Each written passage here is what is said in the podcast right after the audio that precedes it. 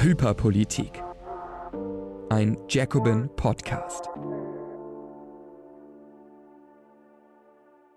Hallo und herzlich willkommen zu einer neuen Folge von Hyperpolitik, dem Politik-Podcast bei Jacobin. Mein Name ist Ines Schwertner und ich bespreche jede Woche die neuesten politischen News. Was hat uns unter den Nägeln gebrannt? Was hat die Leute aufgeregt, was war viel in den Medien, ähm, hochpolitisierte Zeiten, hyperpolitische Zeiten ohne politische Folgen.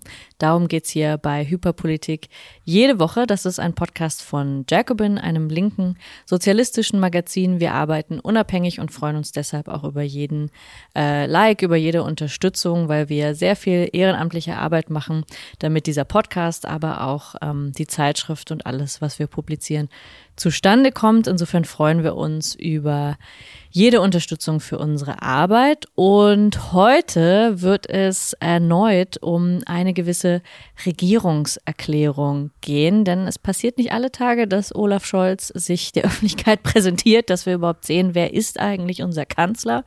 Aber bevor es zu dieser Regierungserklärung, zu dieser ja, also sie ist gar nicht so bahnbrechend, aber man muss trotzdem über sie sprechen.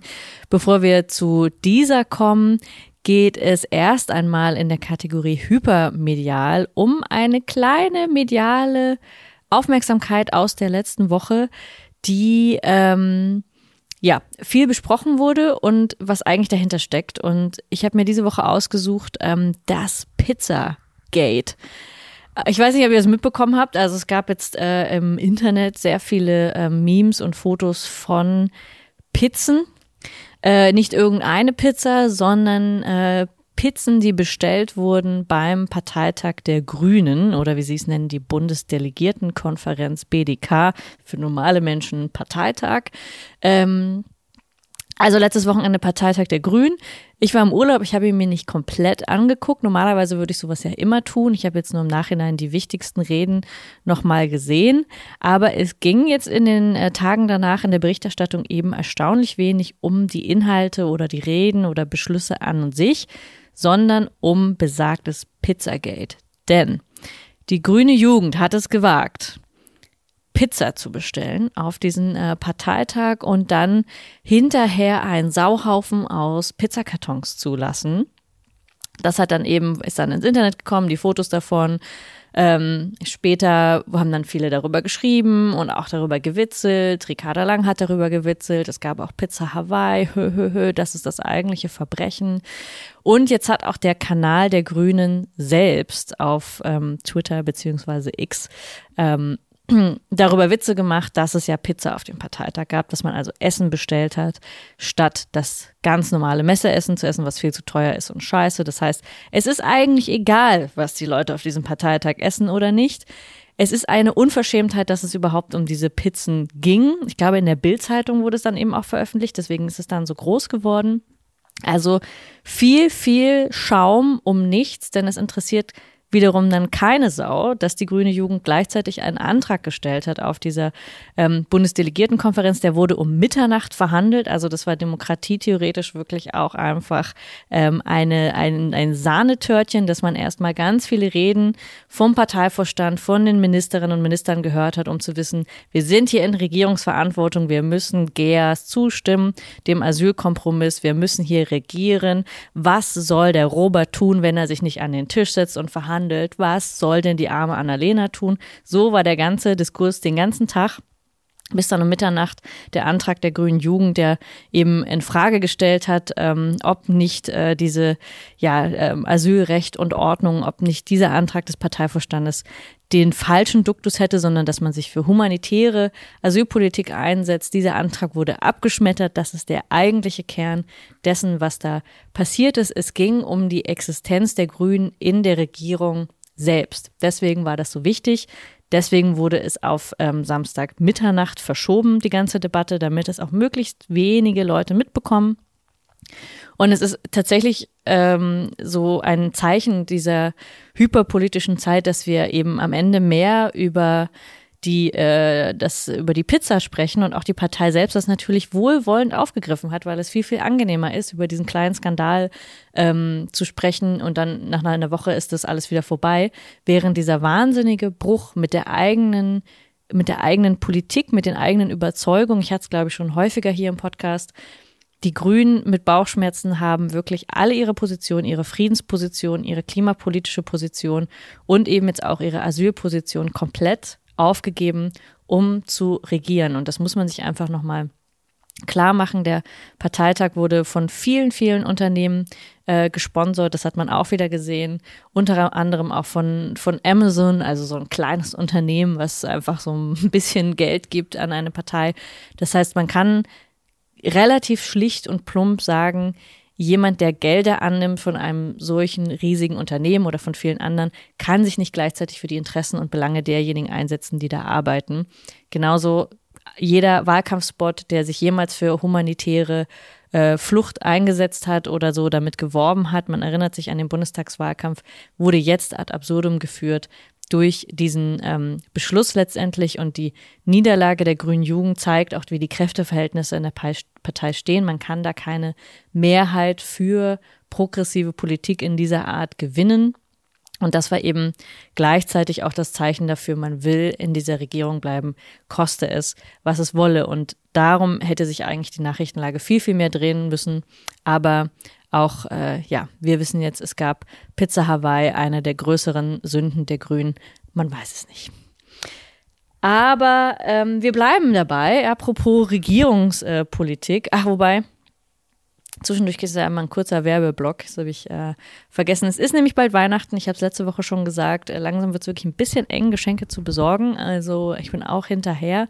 Aber Jacobin macht es euch einfach. Da müsst ihr gar nicht lang nachdenken. Ihr könnt auf www.jacobin.de slash Weihnachtspaket euch vier verschiedene Pakete aussuchen mit Zeitungen, mit ähm, Büchern und so weiter. Da ist für jeden was dabei. Es ist relativ einfach zu bestellen und man hat ähm, ja fix ein Geschenk für ähm, diejenigen, die man gern hat. Und insofern kann ich euch das nur raten. Ich kann das nicht jedes Jahr machen, weil die Leute wissen, dass ich dann relativ günstig an dieses Weihnachtspaket gekommen bin. Aber ihr könnt das jederzeit tun. Mhm. Also, jetzt aber wirklich wieder zur Regierungserklärung. Ich freue mich immer, wenn sowas kommt. Eigentlich war nämlich äh, diese Woche die reguläre Haushaltswoche im Bundestag auch immer schon relativ spät. Ende November wird dann äh, der Haushalt nochmal beschlossen. Und wie ich in der letzten Woche schon berichtet habe, ist da so ein klitzekleines Bundesverfassungsgerichtsurteil dazwischen gekommen. Und äh, 60 Milliarden des Haushalts waren dann leider nicht mehr verfassungskonform. Das hat dann schon für ein Problem gesorgt, sodass sich die Regierung eine Woche Zeit genommen hat, um darüber nachzudenken, wie können wir dieses Problem jetzt lösen. Also diese Woche keine reguläre Haushaltswoche im Bundestag. Das musste vertagt werden. Deshalb jetzt ähm, eine Generaldebatte zur Haushaltslage und einem, eine ungewöhnliche Situation. Der Kanzler gibt eine Regierungserklärung ab. Mm. Und sie war, das kann man jetzt, glaube ich, erstmal so schon mal äh, zusammenfassend sagen, relativ schwach. So wurde es auch in den in vielen äh, Kommentaren, auch in den Zeitungen. Ich habe es heute noch mal in der Presseschau nachgehört im Deutschlandfunk auch eher so beschrieben. Also man hätte ähm, sich zum Beispiel einfach entschuldigen können dafür, dass man nicht hat kommen sehen, dass so ein Urteil ähm, hätte passieren können. Man hat es eigentlich kommen sehen. Also Robert Habeck hat vor anderthalb Jahren schon gesagt, wenn das Bundesverfassungsgericht dann ähm, den Transformationsfonds kippt, dann wäre das schon ein echtes Problem. Also man hat schon ein bisschen damit gerechnet, ehrlich gesagt.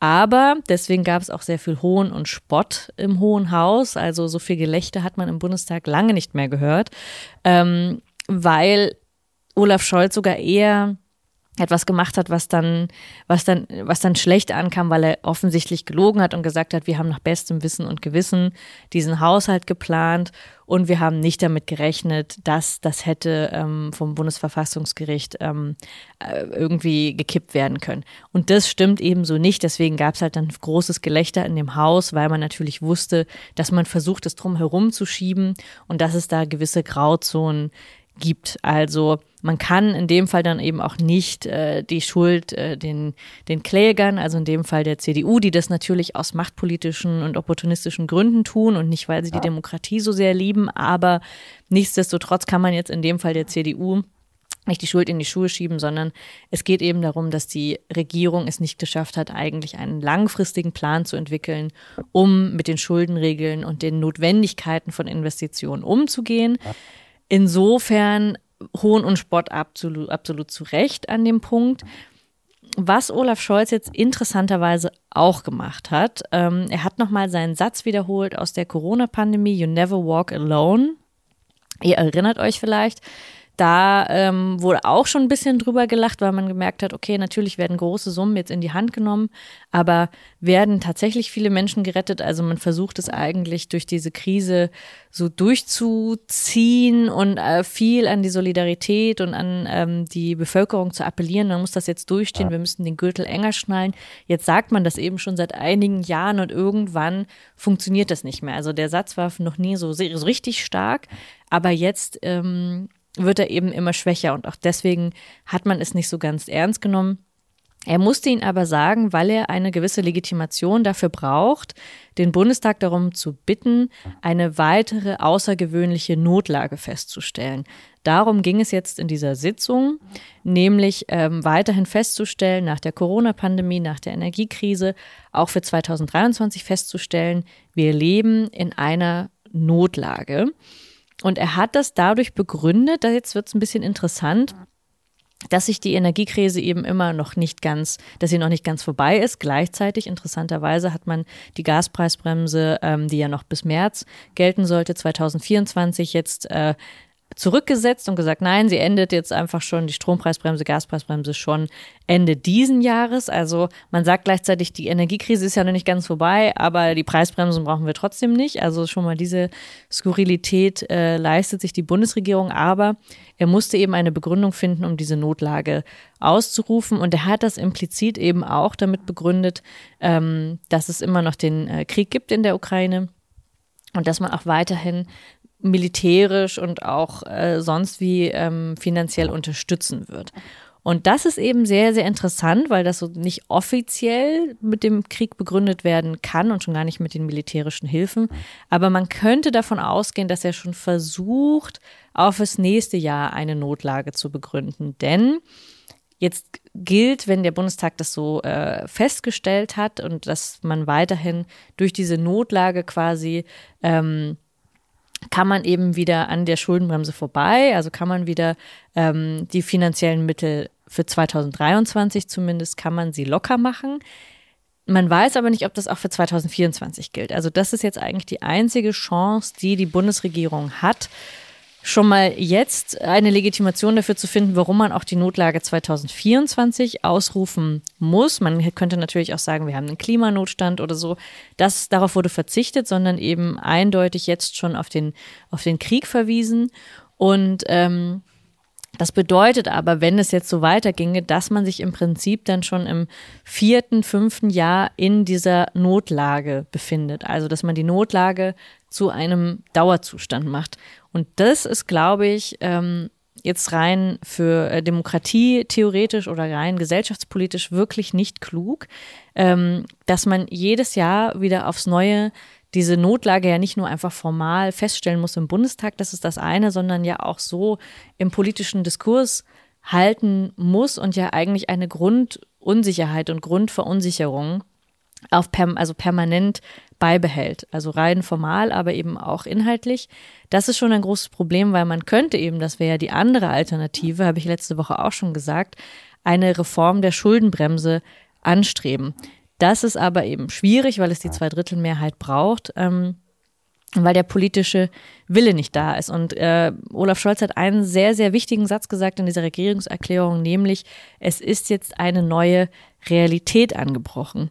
Und das ist wahr und unwahr zugleich, weil ähm, natürlich hat das Bundesverfassungsgerichtsurteil eine neue Realität insofern geschaffen, als das verfassungsrechtlich dann klar war, welcher, welchen Spielrahmen es gibt. Aber es hat sich natürlich jetzt im Alltag der Menschen überhaupt gar nichts verändert. Also die Inflation ist genau äh, gleich hoch oder dein Einkauf ähm, im Supermarkt ist immer noch ähm, höher als von vor zwei Jahren. Ähm, genauso die Energiepreise viel, viel höher als vor dem Krieg. Also diese Realität hat für die Menschen hat sich natürlich jetzt gar nichts verändert. Die Mieten steigen weiterhin. Ähm, es hat sich in der politischen Realität des, der, des, des Handlungsraumes etwas verändert, aber an den eigentlichen Krisensituationen ähm, natürlich nicht.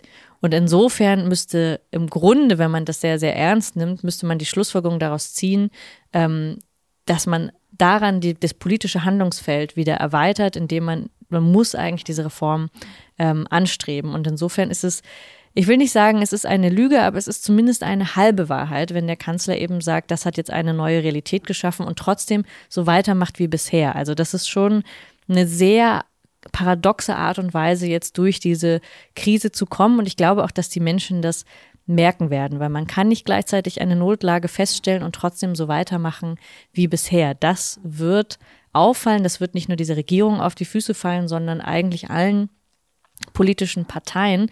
Und das stärkt am Ende, und das ist ja auch eine, eine, ja, ein, ein Satz, den ich so oft in diesem Podcast sage, es stärkt am Ende tatsächlich zumeist äh, rechte Parteien, weil sie davon enorm profitieren, dass sich so ein Gefühl der Unsicherheit ganz grundlegend festsetzt und nicht nur über Monate, sondern eben über Jahre. Und dass man das jetzt so ähm, permanent einstellt, ist das langfristigere Problem und auch äh, das war jetzt vielleicht eine ganz witzige Anekdote, aber es wurde jetzt im politischen Diskurs auch mehr so als Duell zwischen Olaf Scholz und Friedrich Merz dargestellt. Der Oppositionsführer Friedrich Merz droht erneut mit einer Klage.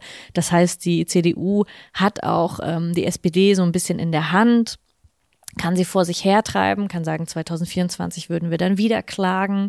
Wir gucken da genau drauf. Wir passen natürlich auch auf, auf, auf unsere Verfassung, können sich also stilisieren als die großen Verfassungsfreunde. Friedrich Merz hat sogar auch die Geschichte immer eben umgeschrieben in seiner Rede, also konnte sagen, hey, Ihr wirft, werft mir vor, ein ähm, Politiker der 90er Jahre zu sein, was ja stimmt, weil die Wirtschaftsrezepte der CDU kommen definitiv aus dem letzten Jahrhundert, ähm, auch der FDP.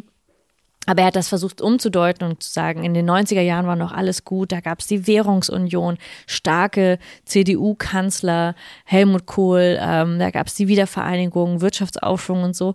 Ja, naja, das stimmt auch nur so halb. Er hat natürlich die andere Hälfte der Geschichte äh, der Privatisierung und, und Treuhand und ähm, den beim Binnenmarkt auch die Abhängigkeiten der südeuropäischen Länder von der deutschen Wirtschaft. Das hat er natürlich alles. Die andere Seite ähm, der Medaille hat er natürlich nicht benannt. Also es geht eben auch darum, welche Deutung man überhaupt hat von was, was vernünftige Wirtschaftspolitik ist, welche Deutung man davon hat, was gutes Regieren ist sozusagen dass man einen starken Kanzler dafür braucht. Also Friedrich Merz hat versucht, sehr deutlich zu machen, selbst die anderen sozialdemokratischen Kanzler, Willy Brandt, ähm, Helmut Schmidt und sogar Gerhard Schröder, hat er gesagt, waren bessere Kanzler als Olaf Scholz.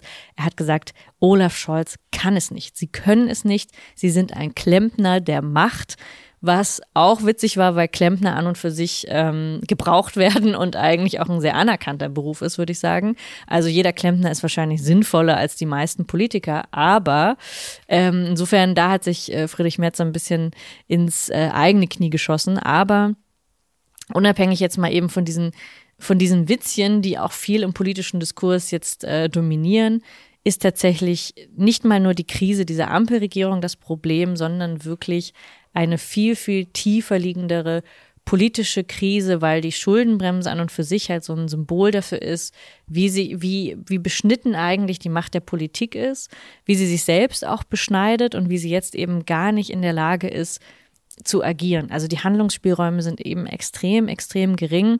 Damit muss diese Regierung jetzt ähm, umgehen. Das ist aber auch, wenn die CDU es ernst nehmen würde, auch ein Problem für sie selbst, wenn sie jemals wieder regieren wollen würde. Das merkt man auch schon an den Landesregierungen. Also der Berliner Bürgermeister hatte auch ähm, der Kai Wegner, das ist jetzt, äh, ist jetzt kein großer, bin jetzt keine Freundin von äh, Kai Wegner, aber auch er musste feststellen, da trifft jetzt Ideologie auf Realität, auf die neue Realität, die Olaf Scholz genannt hat, dass selbst CDU-Landesminister oder Landesfürsten, wie man so ähm, bisschen lächerlicherweise sagt, dass selbst die feststellen müssen, wir sind nicht mehr regierungsfähig ähm, innerhalb dieser Schuldenregeln. Deswegen kommt es dann auch zu Spannungen innerhalb der CDU. Und man merkt, dass diese ideologischen ähm, Mauern, die die CDU und auch die FDP da aufgebaut haben, müssen eigentlich bröckeln. Also die objektiven Bedingungen zwingen sie dazu, das nicht weiter tun zu können, weil sie es weiter tun, werden sie wirklich zu einer Art Risikofaktor für die gesamte Demokratie. Und ähm, insofern ist es dann auch nicht mehr nur ähm, witzig, dass Friedrich Merz so ein 90er-Jahre-Typ ist, sondern es ist ernsthaft auf eine Art und Weise gefährlich. Und es ist auch deshalb gefährlich, dass ich komme nochmal auf den Parteitag jetzt der Grünen zurück, dass auch die Grünen und die SPD absolut unfähig und politisch nicht willens sind, dagegen ernsthaft etwas zu tun. Das müsst, da müsste man etwas an den politischen Machtverhältnissen ändern und weil man nicht dazu in der Lage oder willens ist, ähm, bleibt man in dieser Art ähm, von Pattsituation und äh, profitieren. Ich habe mir dann auch noch die Rede von ähm, Alice Weidel angehört. Profitieren wird davon vermutlich leider die AfD am allermeisten, weil sie wie so häufig, das sieht man auch an den Siegen anderer Rechtspopulisten wie in den Niederlanden zum Beispiel, wenn das zentristische Lager versagt und tendenziell zumindest diskursiv auch immer wieder die Türen auflässt nach rechts, gewinnt am Ende immer das Original, also die rechten Parteien selbst. Da kann man jetzt wirklich in den letzten Jahren genug Beispiele finden, dass es so ist und ähm, diese Regierungspolitik sorgt tatsächlich dafür, dass man mehr oder weniger mit Ansage sagen kann, äh, dass die nächsten Wahlen weiterhin große Gewinne für die Rechten hergeben und schlimmer noch, dass sich halt die politischen Zustände in diesem Land auch zementieren und dass diejenigen, die jetzt schon sehr unter den Krisen der letzten Jahren gelitten haben, eigentlich keine Chance auf äh, Hoffnung haben, dass es besser wird. Und das ist äh, eben das viel, viel, das längerfristige Problem. Darum geht es viel zu selten in den, ähm, ja, in der Berichterstattung darüber, vollkommen unabhängig davon, ob Olaf Scholz jetzt ein Klempner ist oder eher nicht. Aber um positiv zu enden, wie wir das äh, jede Woche hier versuchen. In der letzten Woche habe ich von einem Masseneintritt in der Partei Die Linke gesprochen. Diese Woche kam die Nachricht, dass auch die Gewerkschaft Verdi so viele Eintritte hat wie seit ihrem Bestehen nicht. Also die Dienstleistungsgewerkschaft Verdi ist ja ein äh, Zusammenschluss aus ähm, mehreren kleineren Gewerkschaften gewesen und seit diesem Bestehen eben äh, haben noch nie so viele Menschen sich dafür entschieden, der Gewerkschaft beizutreten. Das ist erstmal eine gute Nachricht. Frank Wernicke führt das, der Vorsitzende von Verdi führt das darauf zurück, einerseits auf die Inflation, also eigentlich auf den äh, Handlungsdruck für viele Menschen, die objektiven Bedingungen, die sie dazu zwingen, in die Gewerkschaft zu gehen, weil viele offensichtlich gesehen haben, der einz die einzige Möglichkeit, Lohnzuwächse zu erstreiten, ist durch die Streiks und durch die Gewerkschaft. Einerseits das aus der Notwendigkeit heraus, aber er begründet das eben auch mit einem stärker gewachsenen Selbstbewusstsein.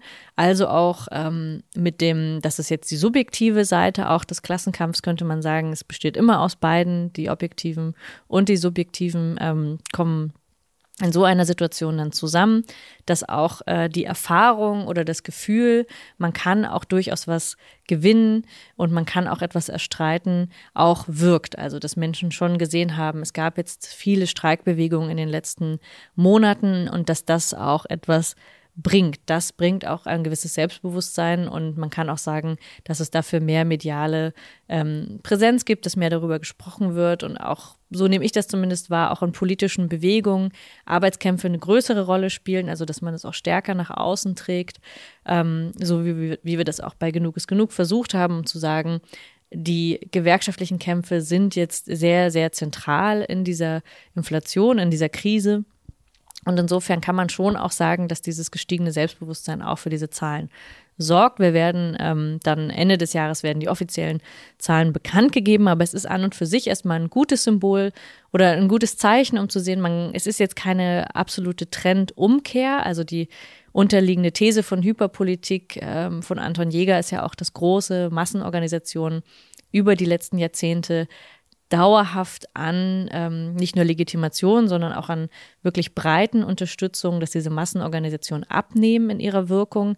Das heißt, diesen Trend kann man jetzt nicht einfach in einem Jahr umkehren, aber man sieht, dass es äh, bestimmte Situationen gibt, wo man zumindest den Trend aufhalten kann und wo man so eine leichte Tendenz in die andere Richtung sieht. Also ohne jetzt übertrieben euphorisch zu sein, ist das eine wirklich gute und äh, Hoffnung machende Nachricht, weil die Arbeitskämpfe gehen ja eben auch weiter und deswegen kann man schon sagen, daran kann man anknüpfen und da auch ähm, kämpferischer und selbstbewusster auch sein und damit umgehen. Und man merkt, Arbeitskampf wirkt, wenn man es dann einmal macht, kann man auch was gewinnen. Und vor allem stellt sich dann die Erfahrung auch ein, dass die Solidarität unter den Beschäftigten auch was bringt und eben nicht die Vereinzelung, die diese hyperpolitischen Zeiten so kennzeichnen. Und insofern, das ist eine gute Nachricht ähm, zu Weihnachten. Starke Gewerkschaften bringen auf jeden Fall was. Und ähm, ja, ich würde sagen, wir sehen uns in der nächsten Woche wieder. Ich hoffe dann nicht äh, schon wieder oder nicht noch einmal zum Haushalt. Ich bemühe mich dann auch äh, mal wieder ein anderes Thema zu finden. Aber eben die Regierungserklärung war schon irgendwie besonders diese Woche. Und wir sehen uns dann in der nächsten Woche wieder. Ich wünsche euch eine gute Zeit und bis bald. Das war Hyperpolitik. Wenn du Ines unterstützen willst, abonniere das Magazin über den Link jacobin.de slash Hyperpolitik. Vielen Dank.